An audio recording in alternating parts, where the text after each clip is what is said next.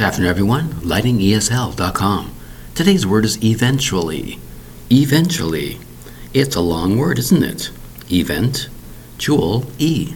Now, you might say to yourself, hmm, it has five syllables. Five. Spelled E, V E N, T U A L, L Y.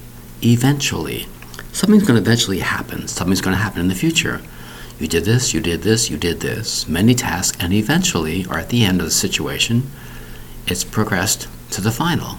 Eventually, you'll get to the end of the race. Eventually, you'll get to your destination. Eventually. Something in the end is going to happen at last.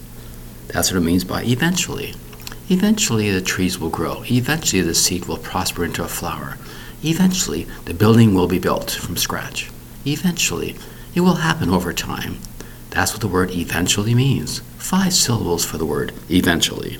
Spelled E V E N T U A L L Y. Eventually. Interesting, isn't it? Eventually it will happen. Eventually the rain will stop. Eventually the sun will come up. Eventually. Thank you very much for your time. Bye bye.